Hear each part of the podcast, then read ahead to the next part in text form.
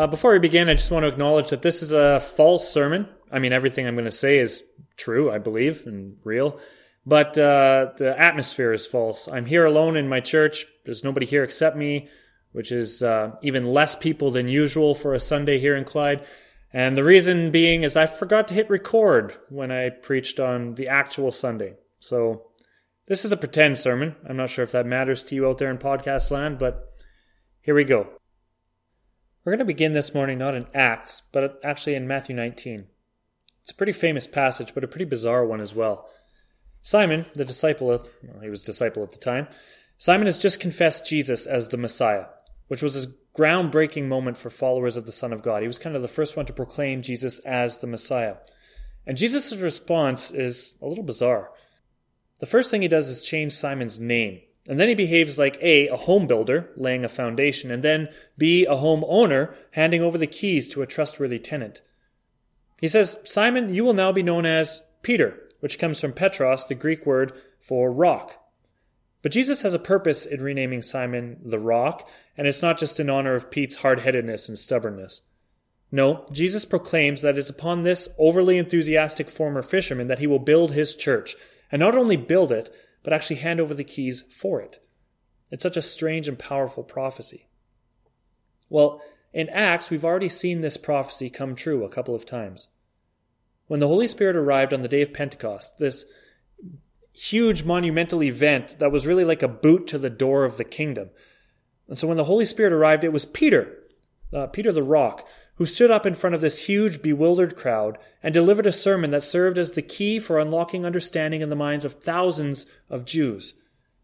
Later, in chapter 8, after Philip breaks ground for the church in Samaria, which, moving out from Judea, is the next sphere of the Great Commission, it's Peter who, accompanied by John, confirms this enormously significant expansion of the kingdom by traveling himself to Samaria, laying his hands on new believers, and turning the key that allowed the Holy Spirit to burst through yet another new door the door to the Jews, and now the door to the Samaritans. And the really amazing thing about that is that, as you know, the Samaritans were hated cousins of the Jews.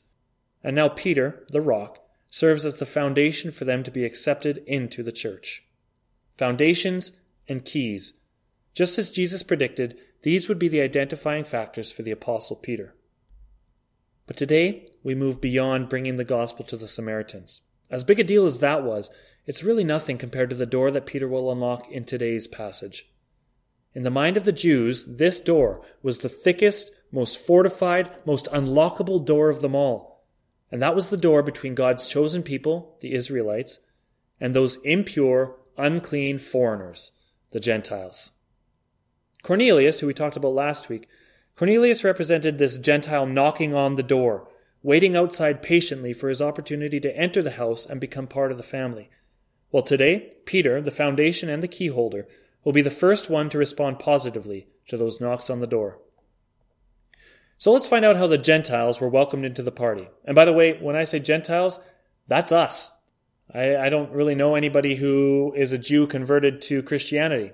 Uh, most of the people that I know have met in the church are straight up Gentiles. So let's find out how we Gentiles became invited into the family, beginning with Acts 10, verses 9 to 16. At about noon the following day, as they were on their journey and approaching the city, they being Cornelius's entourage, approaching Joppa where Peter was. So as this entourage was on the way to Joppa, Peter went up to the roof to pray. He became hungry and wanted something to eat, and while the meal was being prepared, he fell into a trance. He saw heaven opened and something like a large sheet being let down to earth by its four corners. It contained all kinds of four footed animals, as well as reptiles of the earth and birds of the air. Then a voice told him, Get up, Peter, kill and eat. Surely not, Lord, Peter replied. I've never eaten anything impure or unclean. But the voice spoke to him a second time Do not call anything impure that God has made clean. This happened three times, and immediately the sheet was taken back to heaven. We'll stop there for now. So Peter heads up to the roof uh, to pray at noon, which wasn't one of the mandated prayer times as it was in the morning and the evening, but noon was a common prayer time for especially devout believers. Uh, in the in the Old Testament, we saw followers of God like David and Daniel going up to the roof at noon to pray. And so that's what Peter is doing. He's showing his devotion by going at a, a non mandated time to go and pray. And as verse 10 states, while he was praying, he became very hungry. Makes sense because it was noontime. And then suddenly he falls into a trance and catches a vision of food. Peter is proof that in the same way that you shouldn't hit up Sobeys with an empty stomach, you shouldn't pray on an empty stomach either. You might just end up changing the course of human history. But the vision that Peter has is a powerful one. A sheet, lowered down by its corners, containing birds and four legged animals and creeping creatures. All the categories of animals in Jewish thinking. There's kind of on the earth, there are those three categories of animals, and that goes all the way back to the flood, all the way back to creation, back to Genesis 1. There's the four legged animals, the beasts, there's creeping creatures, and there's birds. And so basically, all of the animal kingdom is coming down on this sheet to a very hungry man, and a voice commands Peter to slaughter and eat them all. God orders Peter to have a divine barbecue at noontime when he's starving. Sounds like a beautiful dream he's having, doesn't it? Well, maybe to a Gentile like you or me. But to a faithful Jew like Peter, however, it's more like a nightmare. Let me explain that. You're probably at least vaguely familiar with some of the dietary restrictions placed on Israelites. And even Jewish people today, and even not even Jewish people, Muslim people have very similar dietary restrictions. There's some branches of Christianity that follow these same dietary restrictions. Things like no blood, which is one of the very first commands that God ever gives humanity don't eat blood. But probably most famous is no eating pork. Jewish people aren't allowed to eat bacon. That's why we pray for them. But for a full list of these dietary restrictions, just have a flip through Leviticus 11. You'll see that cows are okay, but geckos are not. So hands off those geckos. Chickens and quails are okay. Owls, seagulls, ravens, vultures are not okay to eat. Feast yourself on tasty grasshoppers like our friend John the Baptist. Have as many grasshoppers as you want, but you better spit out that ladybug you were planning on eating. Because ladybugs are forbidden. Grasshoppers, crickets, anything that hops with a jointed leg, that's okay. And so it's a substantial list and kind of bizarre to our modern ears. But two words stick out in, in Leviticus 11 more than any other two words. And those words are clean and unclean. Those are the only two categories of potential food for a Jew. There was absolutely no middle ground. Even food that was deemed clean had to be properly prepared and purified before it could be eaten. So there was all these restrictions on what could couldn't be eaten, and even the things that could be eaten, there was rules about that as well. It it sounds harsh to us, but I don't know who Willimon is, but Willimon has this great quote that I want to uh, give to you. He says it's important for us to remember that the dietary laws are not a matter of mere etiquette or peculiar culinary habits. They are a matter of survival and identity. So God didn't give them these dietary rules just to make them weird and different. It's not a matter of proper properness at the table. To be a Jew, to identify as an Israelite, is to follow these rules. So, in other words, much like circumcision or the Passover or feasts and offerings or following the tabernacle around the wilderness, those are things that we identify intrinsically with the Israelites. Well, another one of those defining intrinsic characteristics of God's firstborn children, the Israelites, was the food that they did and did not eat, could and could not eat.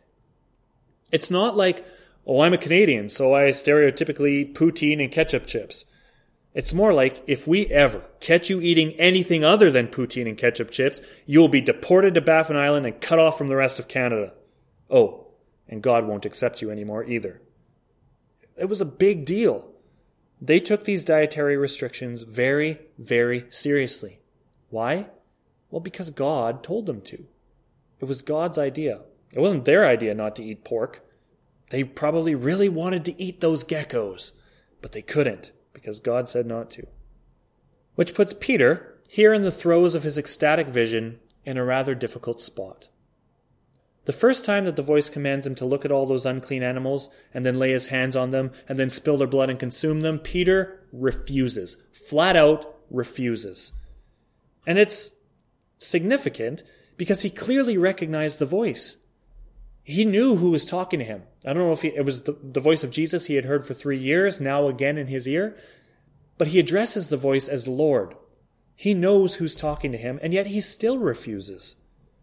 Even though he knows that this is a divine command, Peter resolutely disputes it.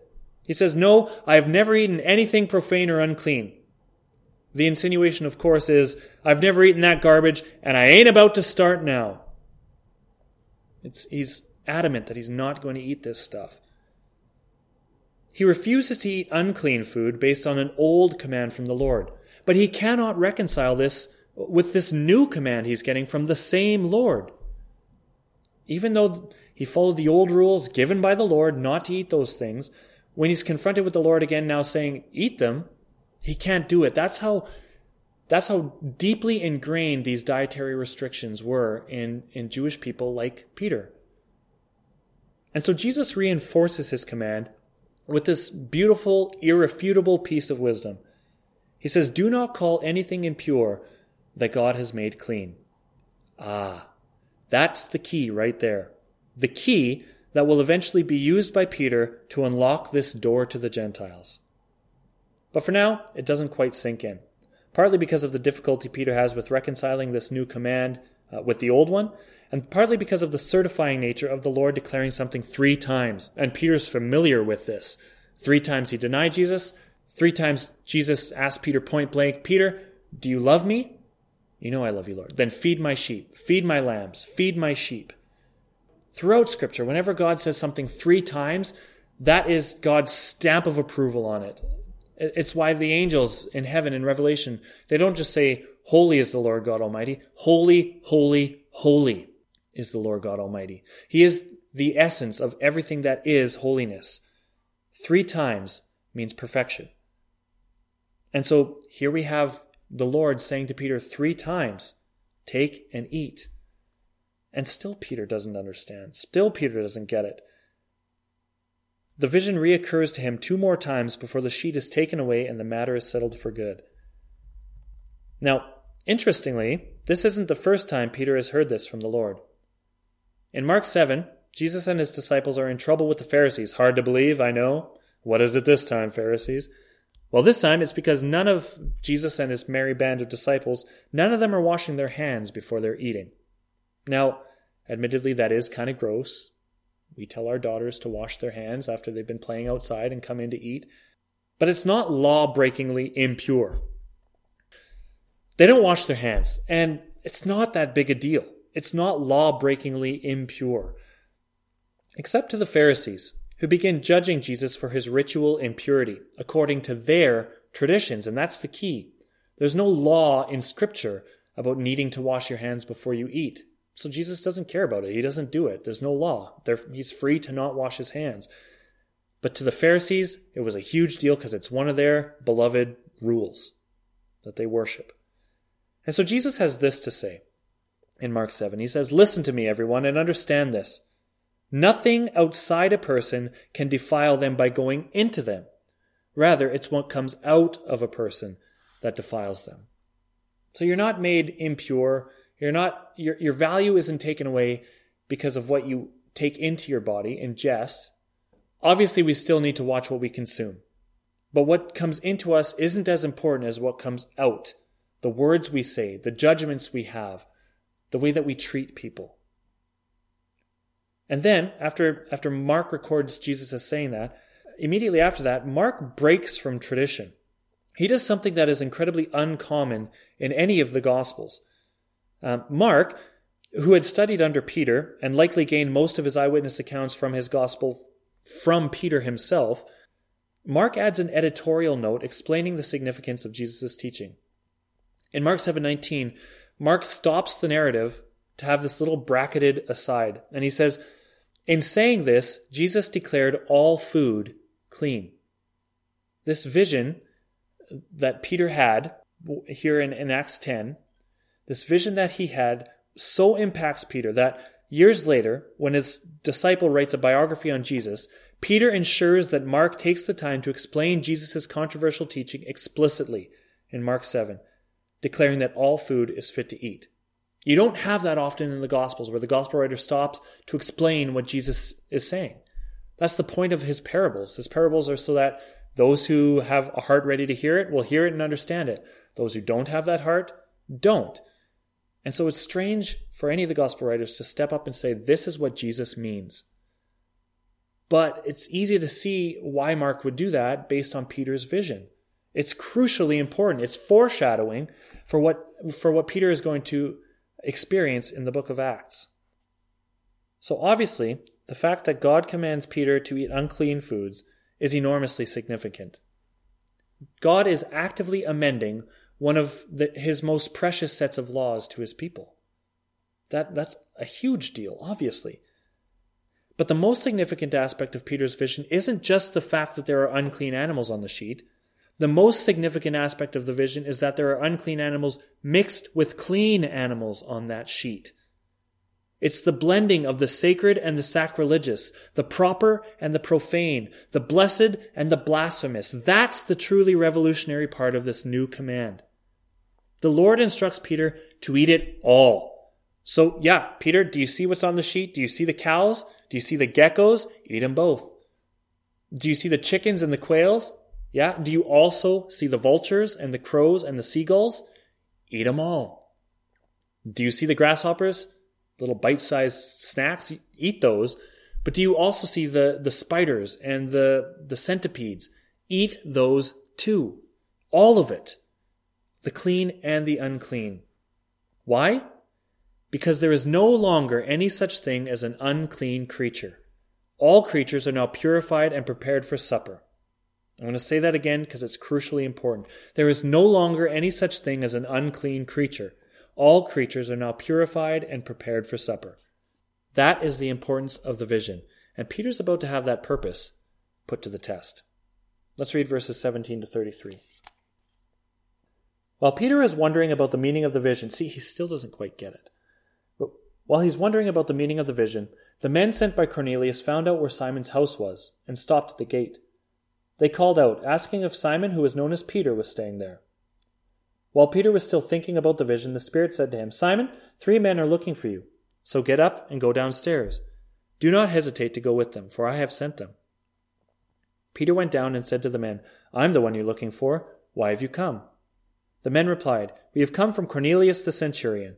He is a righteous and God fearing man who is respected by all the Jewish people. A holy angel told him to have you come to his house so that he could hear what you have to say. Then Peter invited the men into the house to be his guests.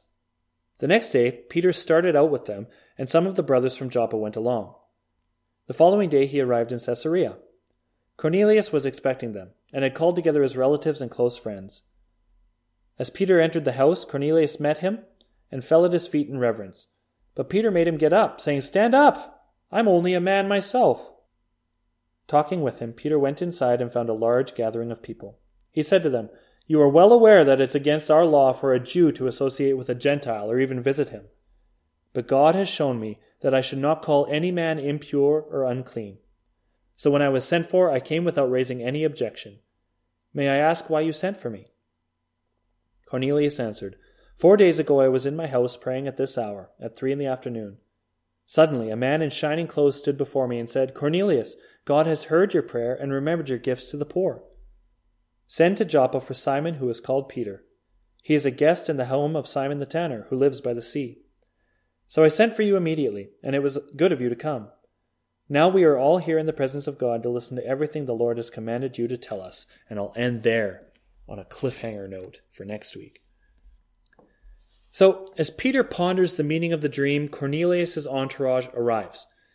The Holy Spirit comforts Peter and confirms his purpose for Peter, telling Peter to get up and go with the three men at his gate, which he does.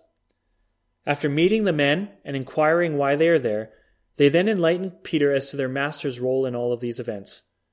And we are given a reminder of Cornelius' qualifications for this crucially important and beautifully sacred undertaking. He is a righteous, God fearing, and well respected man. And he's, he very much wants to hear what Peter has to say.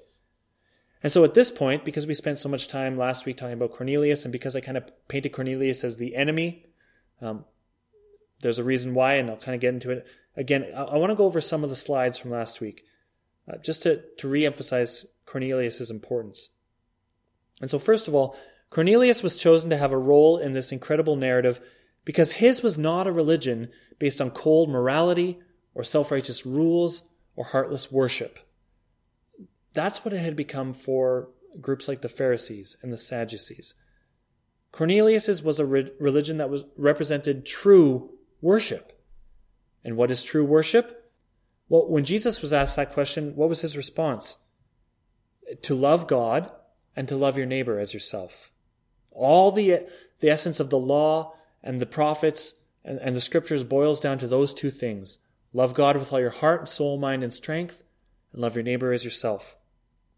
And Cornelius is a beautiful example of those two things.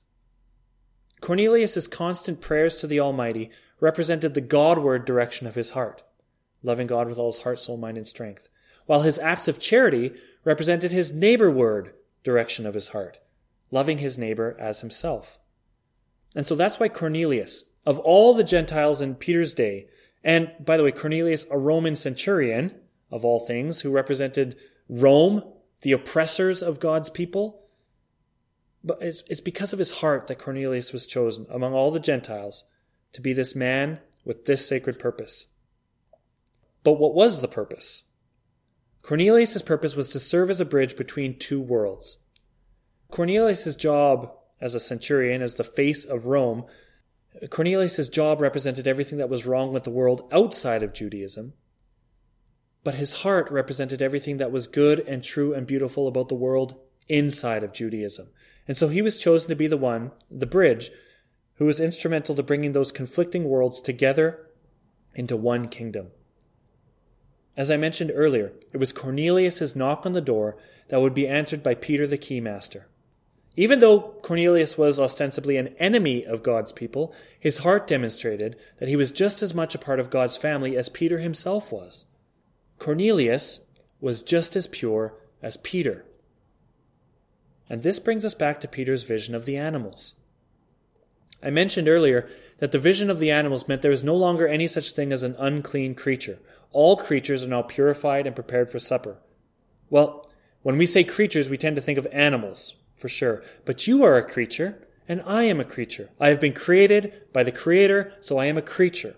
And according to Peter's vision, there is no such thing as a ceremonially unclean creature. All creatures have been purified and prepared for supper.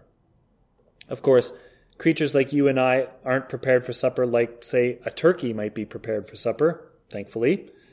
We're not plucked and stuffed and tossed in an oven to be prepared for supper.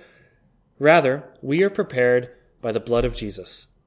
His substitutionary sacrifice removes our crimson stained rags and replaces them with pure white linens, like it says in Isaiah 1. And because we've been prepared by Jesus' death and resurrection and glorification, we're able to pull up a chair at the great feast of the King. We are prepared for supper.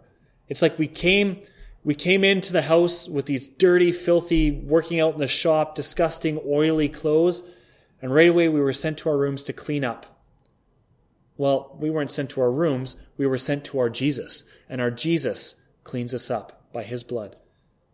We have these beautiful, beautiful dinner attire that we get to wear now. We are fully prepared for supper, clean and purified. There is no unclean creature anymore. That's true for you and I. Our examination of Cornelius last week was a helpful reminder to me that indeed there are no unclean creatures. I need to stop seeing people around me as unworthy of the gospel, or unworthy of my time, or unworthy of my love or acceptance, because if I can be made clean and pure, anyone can be. And this was the crucial lesson for Peter as well. This was the reason he initially refused to obey the Lord's new command, because he couldn't wrap his head around the idea of impure food being made clean, just like he couldn't wrap his head around the idea of impure people being made clean, namely the Gentile people. Jews disassociating from Gentiles has a tradition that goes back as far as and has the same purposes as Jews avoiding pork and bugs and bats. The reason they avoided Gentiles was the, was the same reason they avoided eating impure foods. In fact, one of the chief reasons why Jewish people refuse to eat with, or associate with, or sit at the table with foreigners and Gentiles is because Gentiles didn't obey the dietary restrictions that Jews followed. You could expect a Gentile home to be filled with all sorts of non kosher foods that you could come into contact with and be made as unclean as a leper. Is it lamb or is it weasel? One's okay, one isn't. You never know with those crazy Gentiles. And even if they did serve food that was okay to eat, like olive oil or bread, stuff that was okay for anyone to eat, even if they served that food to a Jew, the Jew still wouldn't eat it. The, the Israeli wouldn't eat it because you don't know how they prepared that food. This was a huge deal. Remember, what you ate was one of the signifiers of being in God's house, of being in God's family. And so you couldn't just eat whatever you wanted. If a Gentile serves you food, you have no idea where that food came from. If that food had been had come from worship of idols, if it had blood in it still, you just didn't know. And so you couldn't eat anything a Gentile ever gave you. And if you couldn't eat with a Gentile, that means you couldn't accept a Gentile. See, it was it was improper for Peter to invite Cornelius' friends into the house with him, into the home of Simon the tanner. These this entourage of Cornelius's was a bunch of Gentiles, and it wasn't considered necessarily proper for Jews to welcome Gentiles into their home. But it was absolutely unheard of for a respected Jewish leader like Peter to enter into the house of a man like Cornelius. See, Peter inviting the, the, the Jewish entourage into his home to eat with him and sleep over at his place, that was like frowned upon. But it was totally unheard of for a Jew like Peter to go to the house of Cornelius, a Gentile, to, to enter his gates, go into his house, sit with him, teach him sacred things, eat food with him. That was totally unheard of. Now, Jesus did it all the time and it always got him into trouble all the time. And so this was a deep, deep, deep seated custom for Peter to not eat in the home of a Gentile. And it required him seeing the same vision three times, plus a bonus command from the Holy Spirit hey, I sent these guys, go with them, plus hearing Cornelius' own vision. It took all of that. That's five visions. It took all of that before Peter could overcome such a deeply entrenched bias against the Gentiles. But he does eventually get it. And it does lead to a sea change among the people of God. And he does head off for Cornelius's house, finding it filled with the most ready and willing audience any evangelist had ever encountered. It's this house, and Cornelius must have been a wealthy man, and his house is filled with all these Gentiles eagerly awaiting to hear what Peter has to say to them. No evangelist, no preacher has ever encountered such a willing audience. And so when he when, when Peter walks into Cornelius's house, Cornelius displays the proper customary respect that a soldier like himself would show to someone with the status of a genuine apostle of Jesus Christ. Cornelius is a man who understands the chain of command. He understands uh, subordination. And so when Peter comes in, he kneels down and begins to, some translations say, worship Peter, revere him like a god. But Peter is quick to deflect any such accolades. After all, the glory belongs to God alone. Peter establishes from the very minute that he walks into this Gentile home that they are equals. It's hard for me to communicate just how earth shattering that is. From the second he walks into the house, uh, Cornelius hits the ground in, in, in reverence to Peter, and Peter stands him up, says, No, you and me, we're equals. We're brothers in this house together. I'm not above you in any way. Even though he's a Jew, one's a Gentile, they're both, as Peter says, I'm a man like you are, a mere mortal, like any other mere mortal in this house, made worthy and pure and acceptable by their faith in God, not by their birth or their heritage or their status. Peter, Peter was not made pure because he had because he was a Jew, he was made pure because of his faith in Jesus Christ. And that same status of purity is now being extended to Cornelius and the Gentiles at large. Just two days earlier, Peter would have turned up his nose and refused to even enter the house of this filthy Gentile. But now, two days later, Peter knows he isn't above Cornelius in any way. They are brothers in Christ, and that fact will change humankind for all eternity. After Peter asks Cornelius why he has summoned him, we're treated to a reminder about Cornelius's groundbreaking call from the Almighty. Our passage ends where our sermon ends today, with Cornelius eagerly saying to Peter, We are all here in the presence of God to listen to everything the Lord has commanded you to tell us. Setting up Peter's sermon in Acts and our sermon next week very nicely. The door is, however, for now, still closed for the Gentiles. But here's Peter as we leave the scene. Here's Peter eagerly digging around in his pocket in search of the greatest key that his master had ever left him in order to unlock the most formidable door to the kingdom, the door between Jew and Gentile. Next week, we will listen with joy as the door gets kicked down for good. After all, there are no longer any unclean creatures. Not all of his creatures look clean enough to associate with, but Jesus says the outside is of no importance whatsoever. It doesn't matter if somebody looks unclean. It doesn't matter if other people around us don't think we should be hanging out with this person, spending time with them, showing love to them. Who cares what it looks like? It only matters that we show love. That's all that matters. Love God and love your neighbor as yourself.